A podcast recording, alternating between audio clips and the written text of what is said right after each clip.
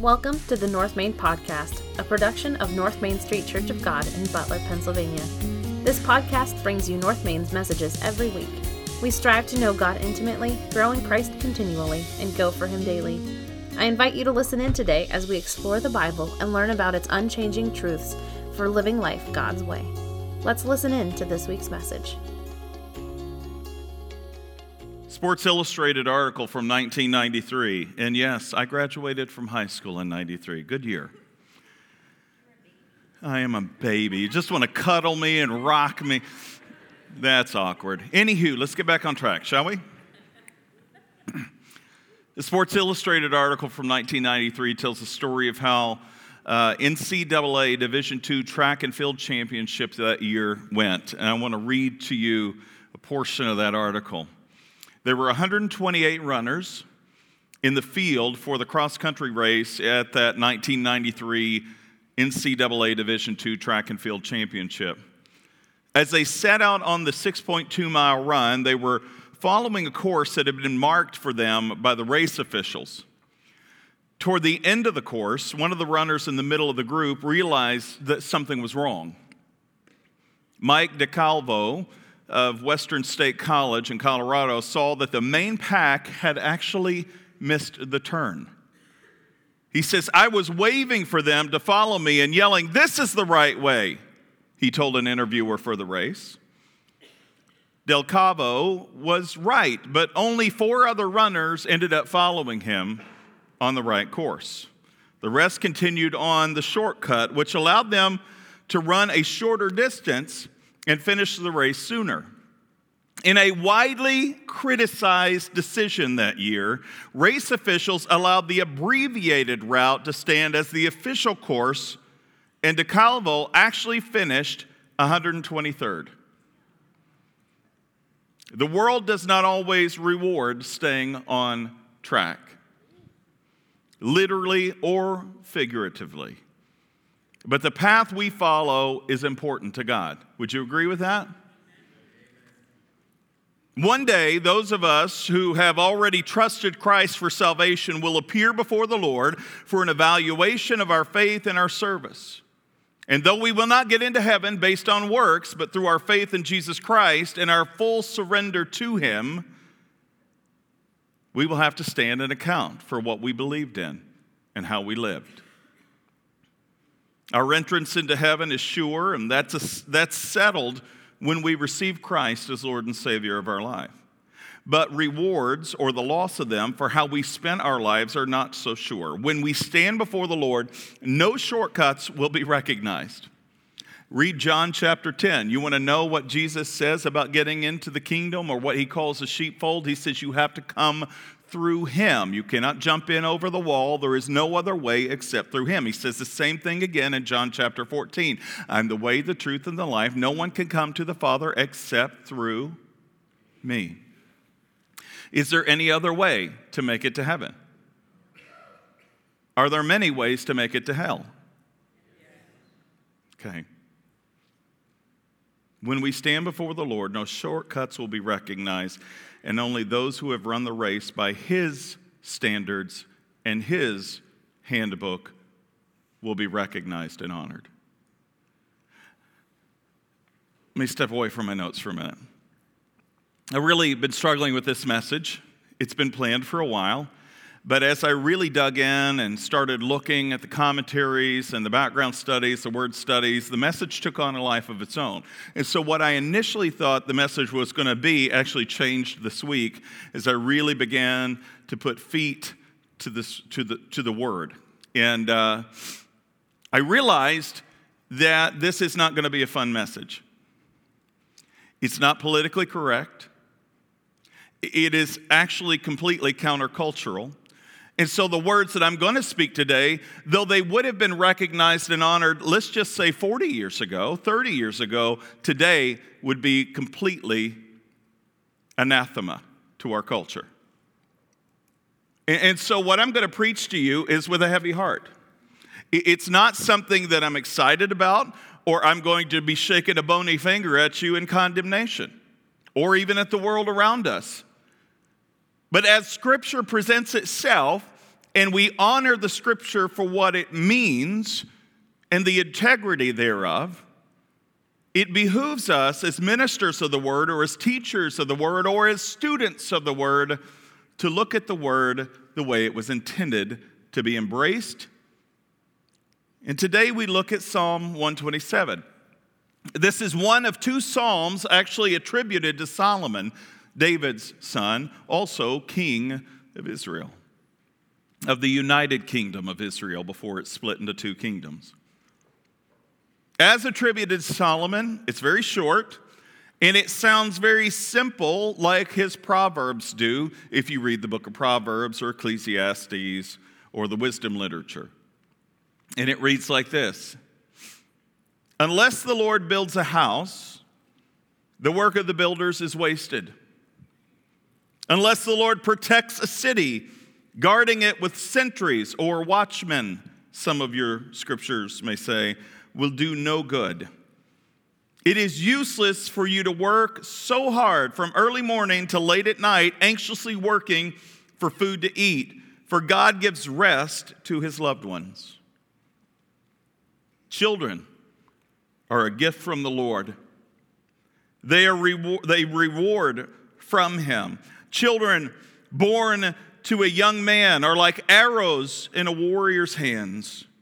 How joyful is the man whose quiver is full of them. He will not be put to shame when he confronts his accusers at the city gates.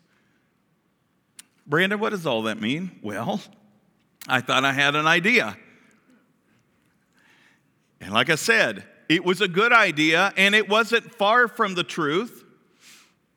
But when you really dig in and you understand the context and the cultural significance of this passage, it's saying a whole heck of a lot more when you understand to whom its audience was and what its purpose was. Biblical scholar Albert Barnes writes From the psalm itself, it would seem that it was composed mainly with reference to one who was entering into what we would call domestic life, and that it was intended to get before such one excuse me, and it was intended to get before such a one the views which ought to guide him or the thoughts which ought to occur to him. In, the ancient Jewish culture, as in Orthodox Jewish homes today, domestic life centered on God was paramount. It was so vitally important as it should be for the Christian community and used to be for the Christian community. And I say used to be because the Christian community statistically measured against the culture of the United States of America doesn't look much different. The family structure is a divinely created system ordained by God as a means to a healthy, functioning society. This short psalm reflects that system and its source God. Living out the mandates of God within the world is the means of blessedness and rest. You ever wonder why the world is chaotic and seemingly restless? Because the vast majority of the world does not find its rest or hope in God through Jesus Christ when one has fully surrendered their life. And I mean, when I say surrendered your life to Christ, it means all your desires, all your hopes, all your dreams. That sounds selfish for God to expect that of us.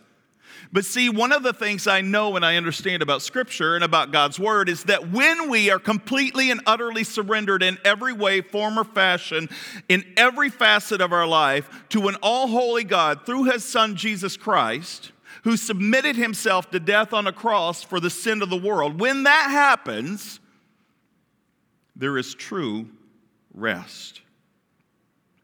Rest cannot come from you trying to achieve it on your own standards and in your own ways. Peace cannot come in life by trying to map out your own course. Unless the Lord builds a house, the work of the builders is wasted. Many are the plans of men, but God directs his steps. Here's the key point this morning it's this God gives rest to his loved ones. Simple, succinct, and sweet.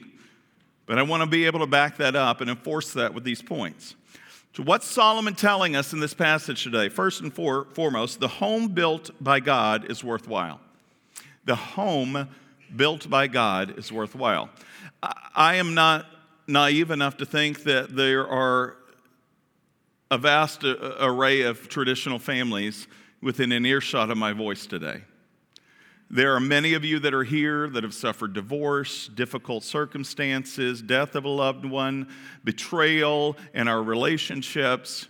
Many of you are single families. I want you to hear the Word of God in this message today, not as words of condemnation, but words of hope.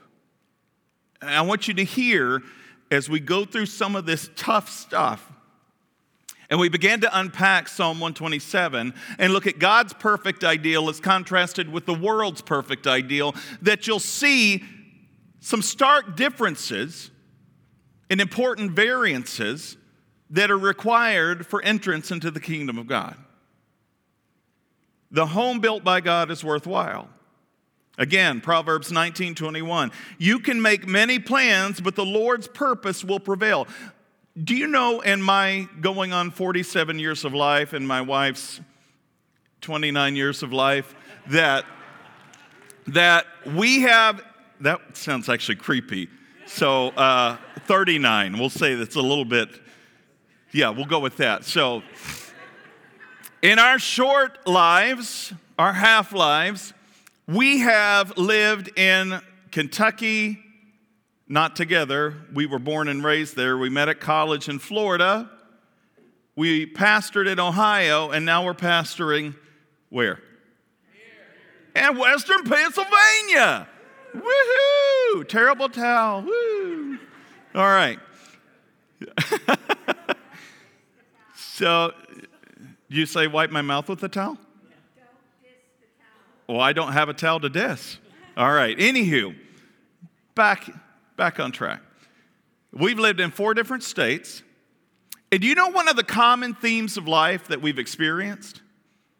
Is we have a lot of great plans and dreams of how we think things are going to go. And we lay out a map often, or we have. We're getting to the point now we're like, I don't know, let's just not do that anymore. Right? But we lay out a map of what we're going to do and how we're going to do it and what life's going to look like when the kids are this age and when the kids are this age. And then, do you know how well that plan has played out? not great. Well, let me, let me retract that last statement. It's not that it's not great, it's just not we, what we had planned having conversation with my oldest daughter through text, and she's at a crucial, critical stage of life. I'm trying not to embarrass you, but she's getting ready to turn 20 next month. And then I have one's getting ready to turn 18 year old next month. She'll be graduating high school. And they got plans and ideas, but sometimes it's easy to get stalled out. I don't know what to do with my life. What am I purposed for? What I created for? And one of the things we've tried to instill in our kids is you cannot know your true identity or purpose unless it's rooted in Christ. You will be beating like a boxer at the wind, not accomplishing anything if you aren't fully surrendered to Christ and His purposes. Well, I don't know what God's purposes are for my life. And the, this is, it sounds so simple, but it's true. Are you praying? Are you truly seeking the Lord?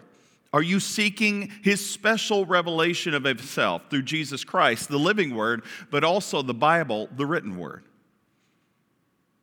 You see, we live in such a biblically illiterate time. And I'm not just talking about the culture around us, I'm talking about the church. The church is one of the most biblically illiterate communities that, this, that the United States has ever experienced at this time and in this, and, and in this generation. The most biblically illiterate. But most people want to be spoon fed. About, they're lucky to make it through a half an hour of a preacher's preaching, much less 45 minutes, which is typically what I preach. It's like, oh, can he just stop for a minute? Are you doing this on your own? Are you only waiting to hear one short passage of five verses? And that's enough to put a drop of gas in your tank for the week. The home built by God is worthwhile. The great 17th century theologian and author Matthew Henry, writing in proper English prose, declared If God not be acknowledged, we have no reason to expect his blessings, and without his blessings, all is nothing. Did you catch that? If you do not acknowledge God, or if you only partially acknowledge God, or if you 99.9% acknowledge God, guess what? It's not how it works. And how do I acknowledge God? It's just not by, by my mouth, it's by how I live. If you are not acknowledging God by the way you live behind closed doors, it doesn't matter how you acknowledge God in the public eye.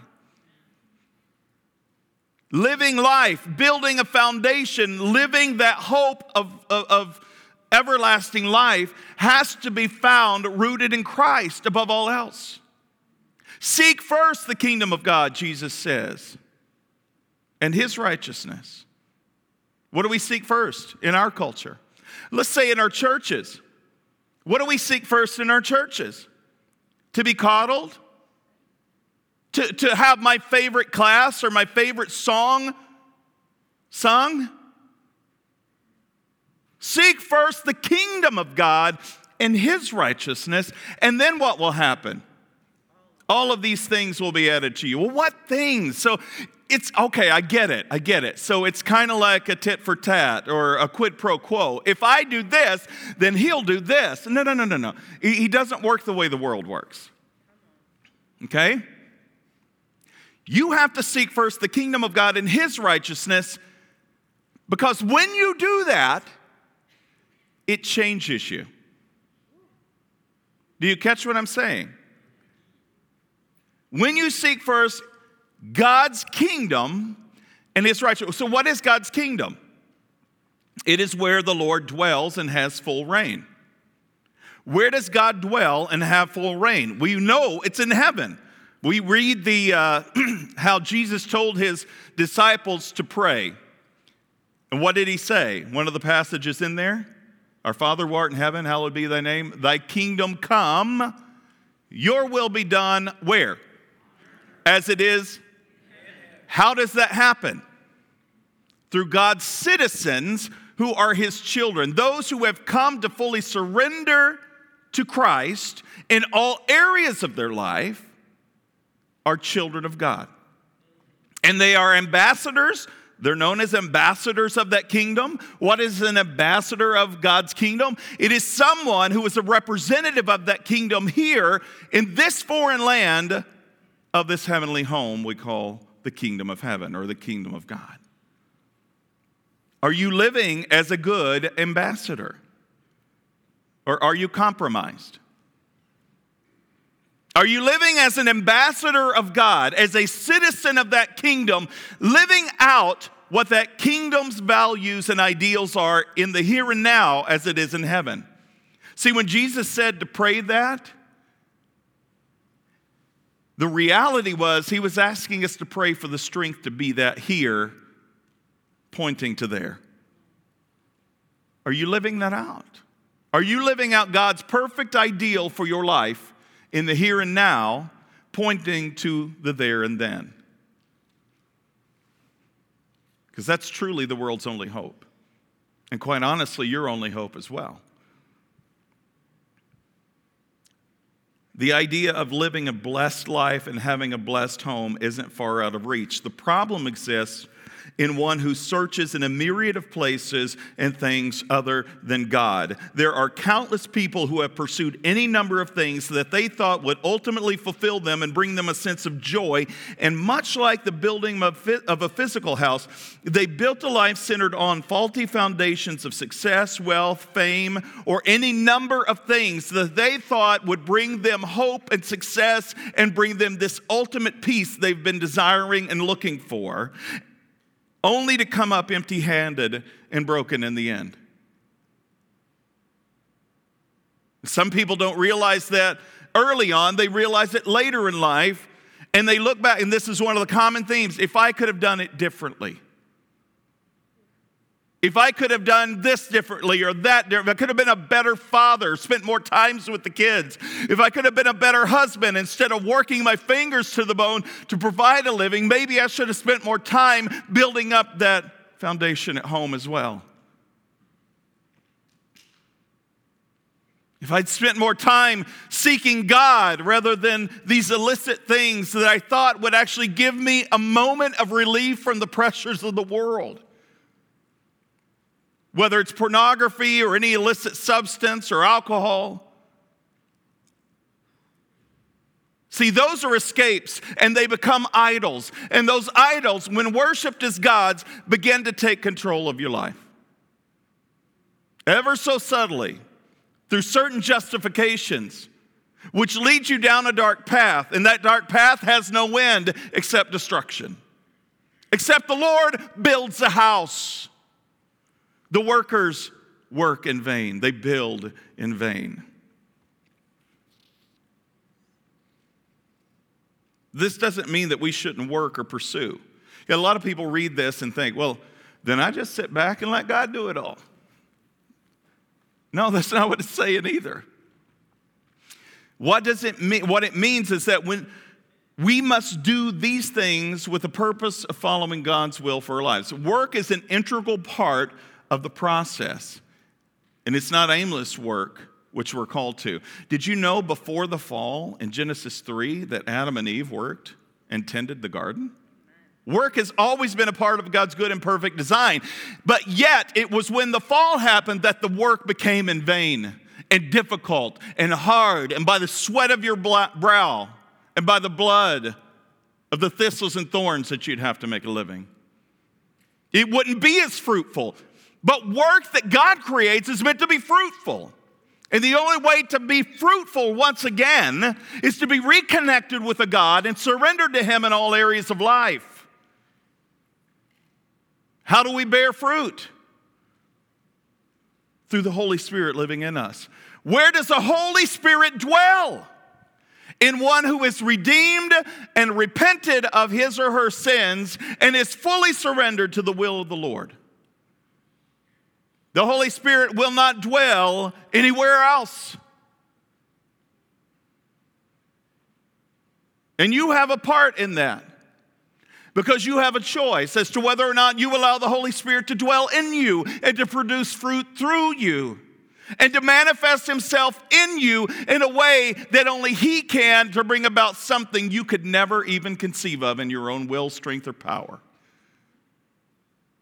And yet, we have a church full of people across this nation and in many cases across the globe that is so weak and powerless because it's trying to do it in its own strength and its own power, or it's compromised because it believes a lie of the enemy who says it's all about love and grace and not about truth.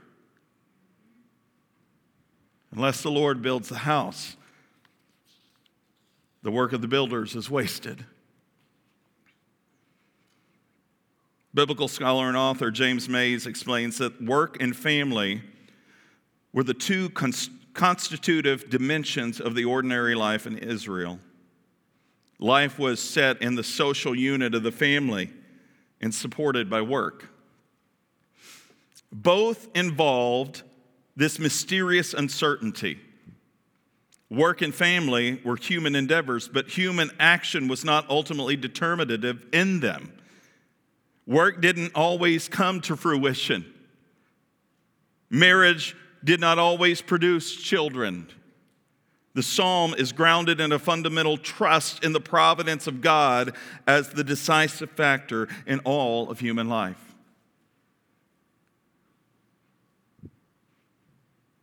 Again, seek first the kingdom of God and his righteousness.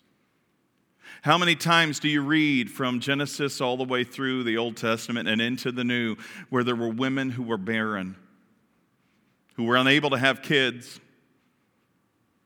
And they chalked it up as, well, I guess this is my lot in life. Only to be blessed by God at the right time and in the right way to have a child that would help change the world for the better. The next point is a city protected by God will stand. What is, this, what is a city synonymous with when we look at this passage? So we're talking about the home or the house built by the Lord is blessed and it will stand, but unless the Lord builds it, the house is wasted. I, I, talk with couples a lot when I'm doing premarital counseling. Unless Christ is the center and the foundation of your relationship, you don't have a fighting chance. And some people try it without that, and they may make it a good long while. But they're not as fulfilled and blessed as they would be with Christ as the center of their home. What about the city? Well, unless Christ builds the corporate structures, the governmental structures. Guess what? Unless the Lord does that, guarding it with any other earthly thing will not protect it. See, God desires complete trust. What condition is the United States in right now? It's in great shape, Brandon. I love paying more for gas. And I'm not going to, uh, listen, I'm not getting into politics. I'm not going to mention any politician's name. But let's, let's be honest. Are things better or worse? And not because of a political person. I think it's deeper than that. I think the root of the problem in the United States is deeper than whoever holds office at the White House.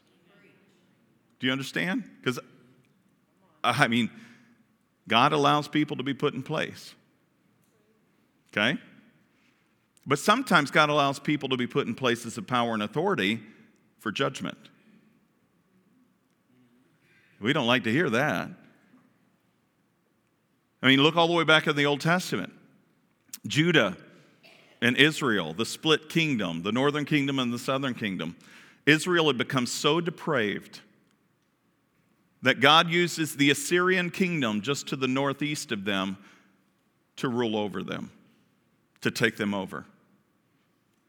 See, God allowed that to happen, not because He's a mean, vindictive, and brutal God, but because He had contended so much with the northern kingdom, Israel, to stop sacrificing your children on altars to idols, stop adultering yourself with other so called gods and, and offering them sacrifice. Stop doing that. And He did that for generations until he got to the point where he's like, fine, you obviously don't want me anymore. And because you don't want me, then I'll allow you to be handed over to those you do want, the gods of the Assyrians. But you're going to suffer the consequences of what the Assyrians will bring. And he allowed the northern kingdom to be taken over. And then Judah, the southern kingdom, not too much longer after that, a few generations, they are just as bad but they weren't as bad as Israel, so they, they had a little bit more time to change things, but they didn't.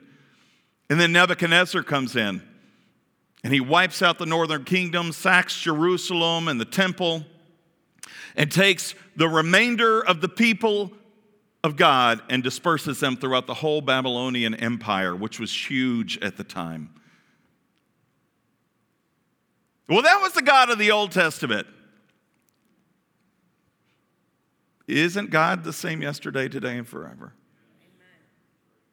Well, Jesus came and we have grace. Yes.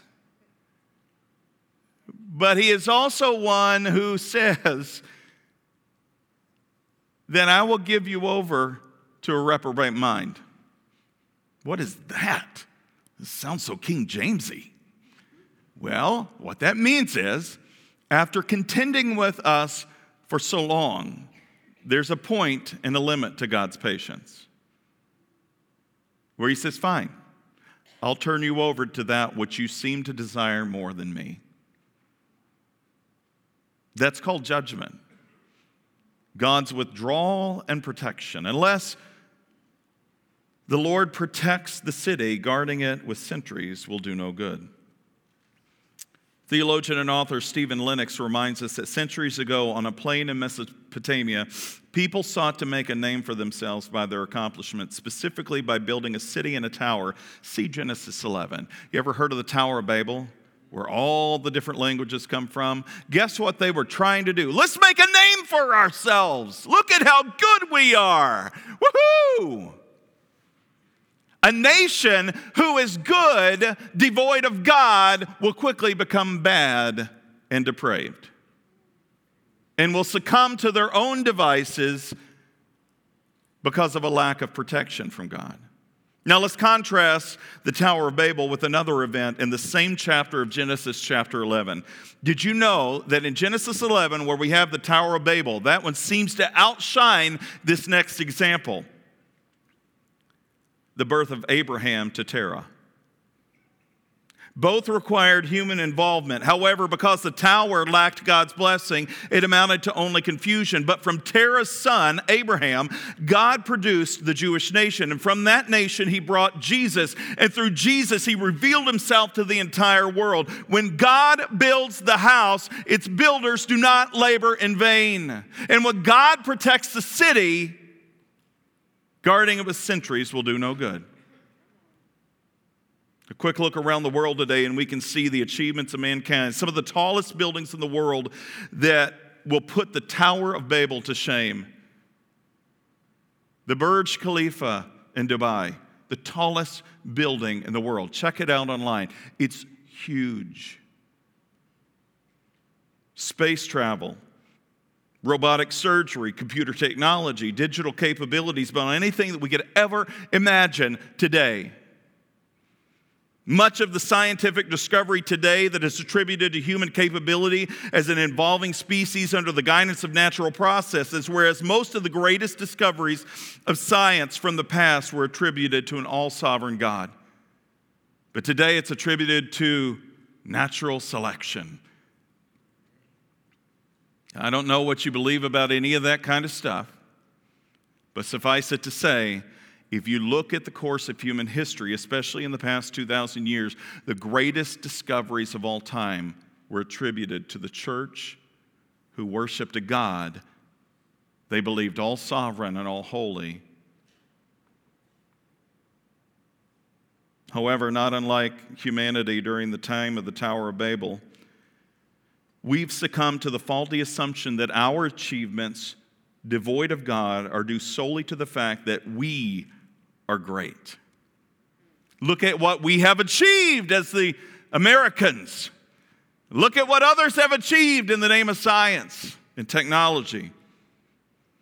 And having driven God out of our pursuit of the sciences and out of our social institutions and out of our governmental structures and laws and out of our educational endeavors, we have ultimately created not a Tower of Babel, but the Tower of Terror, built on a faulty foundation.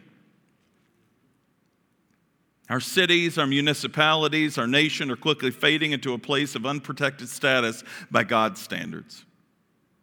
And though we may have the strongest military on the face of the earth and the most advanced military technology and capabilities, our ability to protect ourselves is nothing compared to the protection that God has given us over the course of these some 250 years. And what we have taken for granted is the fact that God though not blessing everything we have done because we have been a very imperfect nation, having worked in and through us through godly men and women, have corrected those problems throughout the course of our existence as a nation.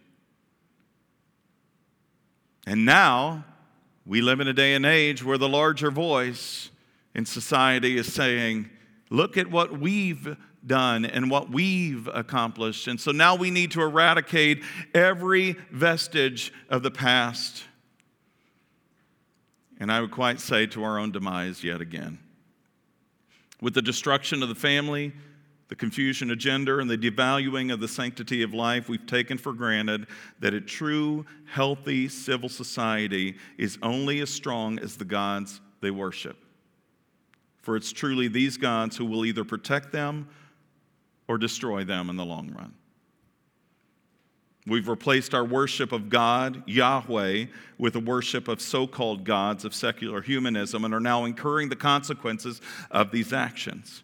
If we're not careful, we will see in our lifetime the withdrawal of God's protection of our nation And those few sentries or watchmen who are ringing the warning bells of destruction on the horizon will not be able to keep the enemy at bay. Lastly, it seems almost out of place, this children thing, and a man who has a quiver full of them is pretty awesome and cool and shoots his children at other people. I don't know. It's kind of weird. How do we make sense of this now in light of what the previous two points were? Well, let's unpack this real quick. According to statistical research, so children are a gift from God. According to statistical research, I looked this up this week, this, and, and, and it's a reputable source. It's not one of those hokey sources, okay? According to statistical research on birth rates in the United States, you want to take a guess? Over the past 30 years, the birth rate in the United States has been steadily declining, and in 2019, there were 11.4 births per 1,000 of the population. In 1990, this figure stood at 16.7 births per 1,000 of the population. See, the average birth rate in the U.S. may be falling, but when broken down along ethnic and economic lines, a different picture is painted. So let's take a look at this. Uh, Native Hawaiian and other Pacific Islander women saw the biggest birth rate, or excuse me, the highest birth rate in 2019 among all ethnicities, and Asian women saw the lowest birth rate. Uh, additional, the higher the family income, the lower the birth rate. Families making between 15,000 and 24,000 or 25,000 a year uh, had the highest birth rate of any income bracket in the United States. But catch this while the birth rate may be declining in the US, lives are getting longer. And life expectancy was estimated to be about 78.54 years in 2018, which is great. We're living slightly longer than 75 or 74 years of age. And while this is a positive aspect of today's modern medical advances, countries such as the United States will have a uh, uh, excuse me, will have to find ways to support and deal with aging populations with fewer working age adults. This is the crisis we're having with Social Security right now. More people are living longer, and less people are paying into the structure we call Social Security. Now, wait, there's more. According to the World Population Review, the population replacement rate, which is the fertility rate needed to maintain a society's population size, is 2.1 children per woman. Countries with fertility rates below this number may experience an overall older demographic and a decrease in population size over time. Guess what the United States birth rate is per woman? 1.7. So, what that means is the United States is no longer to maintain its average population size. Just to maintain and not increase population, you have to have 2.1 people born to one woman. We're at 1.7, which means we have a declining population. Okay? You, you track it with me. What's going to happen when you play that scenario out over a generation or two? People living longer, people giving birth less, population decline, the structures and the lifestyle and the way we live will not be the same. It will have to change. Things will decline in addition to people's birth rates decline. We, you remember back in the 70s and 80s, some of you who were around then, oh, our population explosion, we're not going to be able to sustain. And, and so now, globally, it's not just the United States. If you look at statistics globally, there are very few, when I say very few, just a handful of countries that are above that sustaining population. They're producing children at a rate to sustain or grow their population. But across the globe, that's not the case. So the world population is declining. What does that mean? And what is it? Brandon, why are you telling me this? Well, if you go all the way back to Genesis, what was one of God's commands to the first man and the first woman? Be fruitful and multiply and fill the earth. Take care of it, tend it, steward it well for my sake. For a while, we did that. And now, for whatever reason and purposes, we've believed that the lie of the enemy who seeks to steal, kill, and destroy, that we should do it our way We, we need to be the ones in control of what happens to the next generation. Well, what about we surrender our control to God's control and follow His mandates and commands again? It seems like things go better when we are fully submitted to God's teachings, commands, and purposes for society, for the family, for government. What does the enemy do? He likes to do things behind the scenes, in private, and in secrecy. Don't tell your parents what you're learning here at school. But what God does, He does it on full display before everyone. There is no secrecy in the kingdom of heaven. All things are laid out. Because when all things are laid out, you can see the truth. But places that hide the truth, or at least do dark things in secret, are up to no good. And what about this children thing? Do I dare get into this? There are something, these are somewhat startling statistics, right? because they show a trend in the decline, not only of the population, but also of the family. This phenomenon isn't just occurring in the United States. Like I said, it's a global trend with so many couples deciding not to have children, with abortion rates globally off the charts by hundreds of millions globally. Each successive generation is declining in number. This is not a good thing. There was a time when there was a population explosion scare but we are not in that time anymore. Biblical scholar George Livingston writes The forming of a happy family life is even more difficult than fashioning a building. Children are not ultimately man's creation, they are a heritage of God. The psalmist preferred to call children a reward from God. In a dangerous age, a large number of sons who could help the family who could help defend the family and its possessions was of prime importance. Their value as warriors is made clear by the metaphor arrows in the quiver, which were the most potent offensive and defensive weapons of the day. The arrows, the bow and arrow, that's why he uses it in this passage. A Hebrew man with a large family could face, could face life with confidence. The children would provide for their parents when they became old and would be a strong support while bargaining with unfriendly traders at the city gate where all business matters were addressed.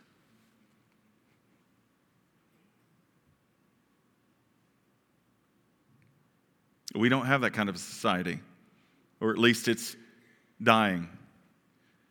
Matthew Henry reminds us children are a heritage and a reward and are so to be counted blessings, not burdens. For he that sends mouths to feed will also send the food if we trust him. Not all people value life on earth, though,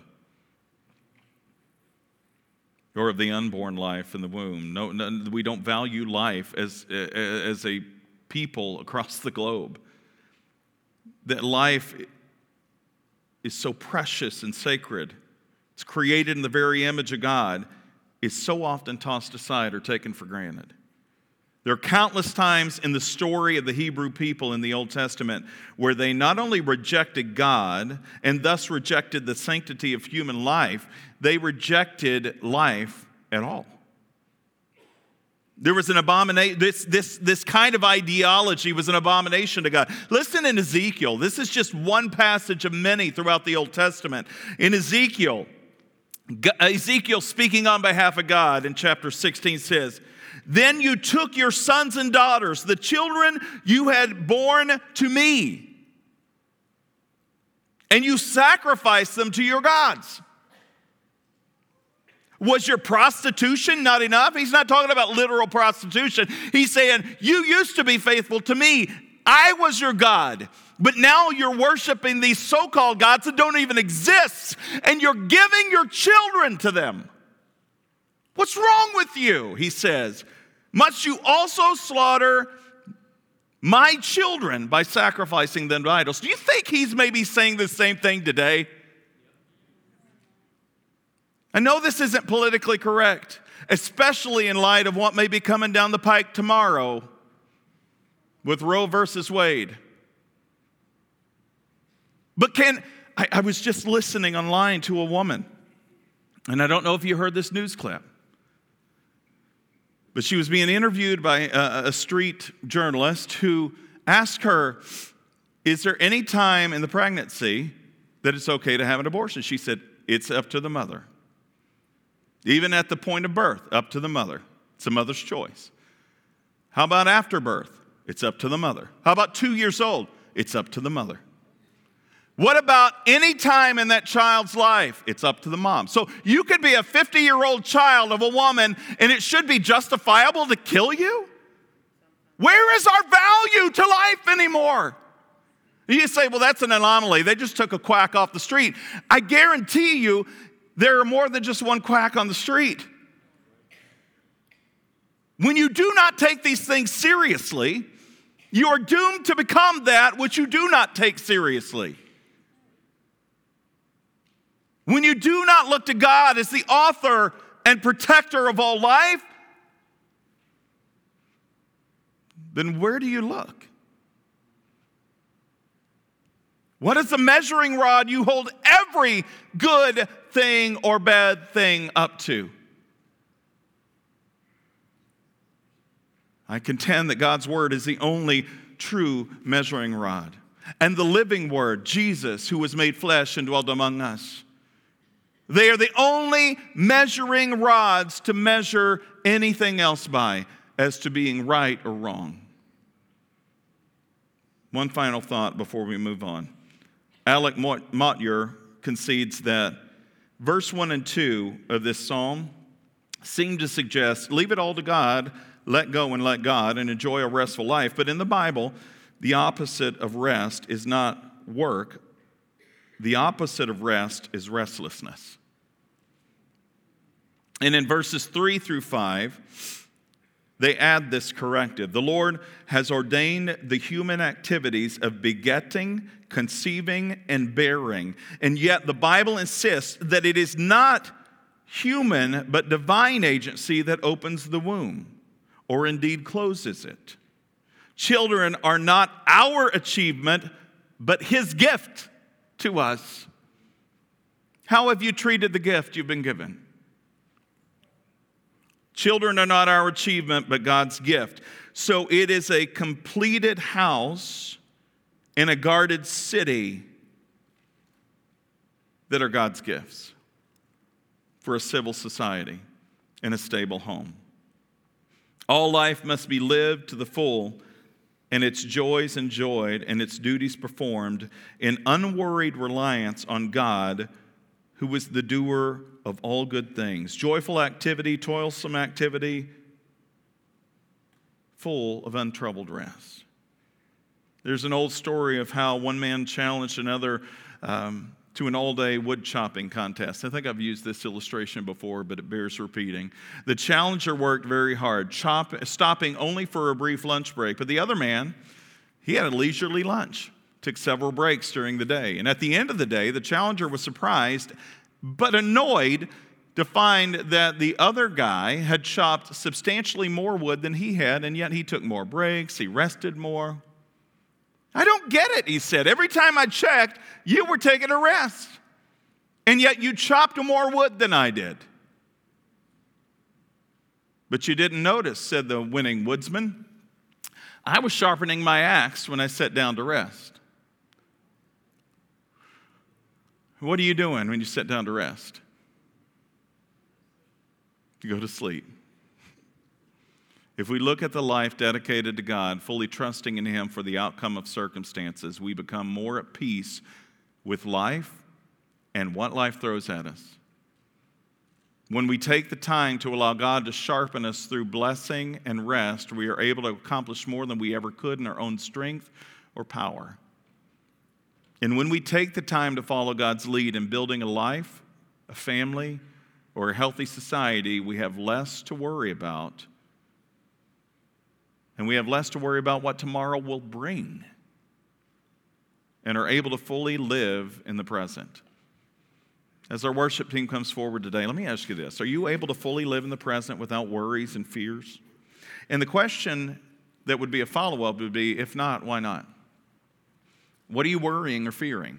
Because if you are truly aligned and properly surrendered to God as Lord and Savior of your life, every area of your life is completely surrendered to Him. You have nothing to worry. Jesus even says, Why worry about the one who could take your body and kill you? You should have a fear of the one who has your body and your soul and can cast them into hell. He's talking about himself. What, what, are you, what are your biggest worries? What are your biggest concerns?